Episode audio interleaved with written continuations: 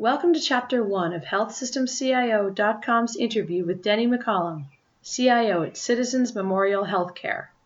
In this segment, McCollum talks about how her team's elective approach with independent physicians has paid dividends, why they're waiting a few years before upgrading to the next version of Meditech, and the importance of having an infrastructure that allows for growth. HealthSystemCIO.com podcasts are sponsored by Imprivata the healthcare IT security company ranked number one by KLAS for secure messaging and single sign-on. For more information, visit their website at imprivata.com. Hi, Denni. Um, can you please give, give a little bit of information about Citizens Memorial to kind of get us started off? Sure. Citizens Memorial is uh, what I would call a rural healthcare system. We're located in southwest Missouri, and we started um, actually before I worked here in 1982. The hospital opened with just 52 beds and was um, had three doctors at the time and was just the only game in town for healthcare. And we have since grown to become really an integrated health network, including the hospital, emergency services. Uh, we operate ambulance services. We have home care services, including skilled nursing, rehab, hospice, um, home medical equipment, homemaker chore services, health transit. Um, we've also expanded into long-term care. We started doing that in the late 80s. Um, and we have 650 beds of long-term care facilities, uh, six different long-term care facilities. Um, we have some independent living, some residential care, and then we also have uh, physician practices. We have some certified rural health clinics, walk-in clinics, and then we have been able to grow our specialty base uh, very nicely. So we really have um, a, a, broad variety of services for the community, and even in some areas where we didn't have the expertise to do it ourselves, like cancer care or dialysis, we've partnered with others to come in and bring those services to the community. So it's quite a story. We've had the same uh, CEO. His name's Donald J. Babb since uh, before the hospital opened, and he's still with us. So it's really been his visionary leadership for the organization that's made the big difference. Right. Okay. So it's one of those things that that's a bit deceiving because you see that it's a hospital, not a huge hospital, but then you talk about all the other things, and it's really uh, running the full gamut of uh, of care across the continuum. Yes, I think that's what's unusual about CMH. We've really tried to focus on not just providing the health care that we knew how to do, but um, providing the health care that the community really needed to be able to stay independent, you know, for as long as possible. And everybody wants to stay home as long as they can. And then when they do have to come in for more longer term care, uh, we want to make it a good experience. And um, the physician practices, are those owned by the system or affiliated or, or both? Mostly owned. We have had an approach where we would really meet the physicians wherever they wanted to be met, whether they wanted to be independent or they wanted to um, be employed. And over time, it has ended up that almost every provider is employed. There are a couple of practices in town, small practices, that um, are still independent, but even the larger practices over time said, hey, you know what, I want to work for you and not worry about the landscaping and the hiring and firing and the payroll taxes. You take care of that. So yeah. it worked out well for us and for them. So we employ, uh, I would guess, somewhere up around 80 providers um, and then we have some visit, a few visiting specialists that come to us from Springfield, Missouri, and then some independents. So we have licenses for around 100 providers at this point. Okay. And uh, as far as you know, affiliations, is that something? How does that work? As far as uh, is that something you have with other hospitals or health systems at this point? We actually are not formally affiliated with any um, other system. There are two systems in Springfield, and we partner with both of them on different uh, projects. Uh, we have uh, the air ambulance that we host um, right in front of the hospital is with the Mercy system, um, and we do we have specialists from the Cox uh, Medical Center who come down and visit. So uh, we try to be a good partner for everybody, but we're still um, very independent. Okay. Now a lot of people are familiar with Citizens Memorial because of some of the the achievements. Um, you know, achieving stage seven a, a while ago now, and uh, which which is something that I'm sure is is a really nice uh, accomplishment to be able to uh, to have. Yes, uh, you know when we started uh, our implementation of our electronic health record back in 2002, of course we'd never heard of any of those. I'm not even sure Stage Seven was around, so it was all a nice surprise for us that um, for what we'd done that we knew was the right thing to do for the organization, and then we were recognized for that. So we won the Davies Award from HIMSS, uh, Stage 7. We've been most wired. And also the organization generally has been, we um, won the Missouri Quality Award a couple times now. So yeah, those are nice uh, accolades that we're proud of. Yeah. But like you said, certainly something you weren't striving for, especially when um, you know it, it didn't come around until a few years later. Yes, so we've been ahead of the curve in a few different areas, and that's one of them, I think. Yeah. Okay. So now talking about um, the the EHR uh, environment, um, the hospital is on Meditech. We are. We're on Meditech. We're on their client server version, which is uh, not their older version and not their newest version, kind of their in between.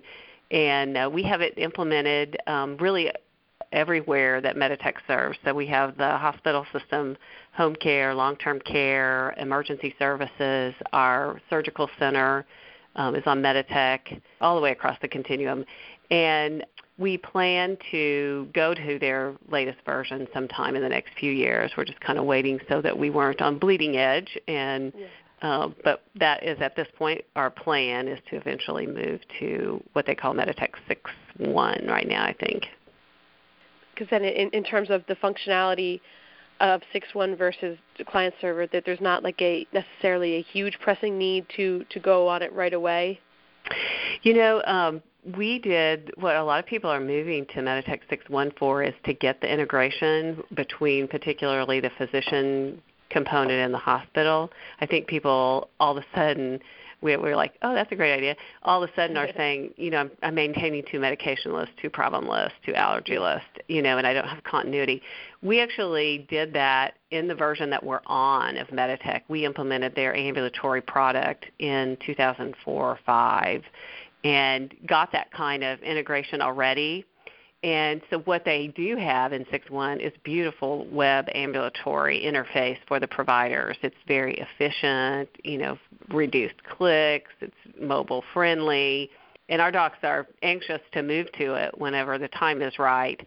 Uh, but for us, it's not quite as pressing as it is for some of the other providers because we already have that integration, patient history, you know, everything's kind of at the fingertips of the providers already so we can afford to wait just a little bit and make sure that matures a little bit and then get in line for for the upgrade. It's a pretty major upgrade when we do take it. Right. Okay. But then in, in terms of having that, that integrated record across the system, that's something that, that that's been in place for, for quite a while. Yes, and it will be even better in 6.1. Um, I think that there'll be better integration between long-term care. Um, we have one shared EMR now, but there are some pieces that are separate for billing reasons, and even those become one database in six one. So it will be, will be nice, uh, but it's not quite as pressing as it would be if we were, you know, on an Allscripts or on NextGen or Athena Health and trying to move all our providers to one platform because we've done that part of it already. Right. Okay. You didn't have to really deal with having several different um, EHRs out there and, and combining, or not combining, but but moving to a different strategy. Well, we uh, we had one case, our our most our largest acquisition of a rural health clinic uh, with 13 providers, and um, they had gone on Allscripts uh, years ago, I think in 2006 or 2007, uh, about the time that we finished up our clinics and they did oh they were like this is a great idea and they went out and bought Allscripts and went paperless. And so they had seven years eight years of data when we acquired them a year and a half ago. And um, all electronic so we did do a conversion uh, it was quite the experience we converted uh, because we wanted them to be able to move directly into our Meditech ambulatory system and be able to operate from there without having to refer back to their old system all the time and just have continuity. So we did convert all of their lab results that they had electronic for all those years. Uh, we used the CCD or CDA document in order to bring over meds, allergies, problems, and we did um, we brought all of their progress notes, all of their um, office notes and most all of their scanned documents, except for the ones that we'd sent to them in the first place, into Meditech. So when they first started using Meditech, they had this history already there. So it was a huge project to do a conversion uh, from one system to another, and I don't envy anybody that um, that process if they have to go through it. oh yeah, sure. Okay, but that, but largely it's not something you, you've had to uh, undergo. No, that's the only time. That was forty thousand patients, though, so it oh, was okay. pretty. yeah, it was pretty big. Yeah. And al- almost all of the patients matched um, our patients. We had a lot of overlap, ninety Yeah. some percent overlap. So we didn't. We only had to create a few thousand patients, but just converting that large amount of data over 250,000 scan documents, and it was a very large, large numbers. So Yeah. thankfully um, we did and we used uh, we were able to convert it so that we can even do release of records out of the meditech side and we don't have to maintain the old system going forward which is the ultimate you know to have Yeah. Okay. Yeah, I'm sure that that, that was quite a project. And um, was it something where you necessarily knew how much of a, an undertaking it was going to be beforehand? No we sort of thought like everyone thinks that the ccd you know you're just going to generate a bunch of ccds on one side and plug them in on the other side but the Yeah. the format of the ccd is so horrible um, and we had to strip out. We really had to strip out so much of what was in the CCD because Right. it was just hundreds of pages per patient. We had to re- have an external party help us reformat the the meds because uh, there was disagreement about whether or not that should include active or inactive, or and we only wanted active to cross. And so we had a third party help us with really a whole lot of it. A third party helped us with somebody who was expert on the Allscripts side because we clearly lacked that expertise. Yeah. But yes, much bigger than we thought. Right. Okay. And you had mentioned that um, you, own a pretty large percentage of the practices at this point. And is it something where you anticipate there's going to be more that come under the umbrella, or is it uh, hard to say at this point? You know, at this point, it seems like right now everybody that we're recruiting wants to be employed. So, one of the nice things about the infrastructure that we've built is it provides a foundation for growth. And so, when we brought in a dermatologist a few months ago, you know, we just stand up dermatology as a new clinic and voila, train him on the system and move forward. So, um, we mostly they are employed, and mostly it's a matter of growth for us and just adding on to the system that we have. Yeah. And do you think that that approach ha- has been helpful? It certainly seems like it has of of uh, kind of giving them that choice, or, or at least not not trying to force the hand that saying right away that you know we want you to be employed by our, by our system. Yeah, I think it has been. Um, I think over the years, like I said, I think more and more they're moving away from wanting to manage their own practices, but knowing that they have the option. You know, if they want to like buy into the the building, we will even you know let them have that. Uh, few do that, you know, so that they, some of them consider it a retirement, but for the most part, they kind of want to be employed, have good benefits, be able to do their thing, and go home. So Yeah. but I do think being flexible um, has made a big difference for us over the years. Thank you for listening to this podcast from healthsystemcio.com. To hear other podcasts, visit our website or subscribe to our account in iTunes at healthsystemcio.com backslash podcast.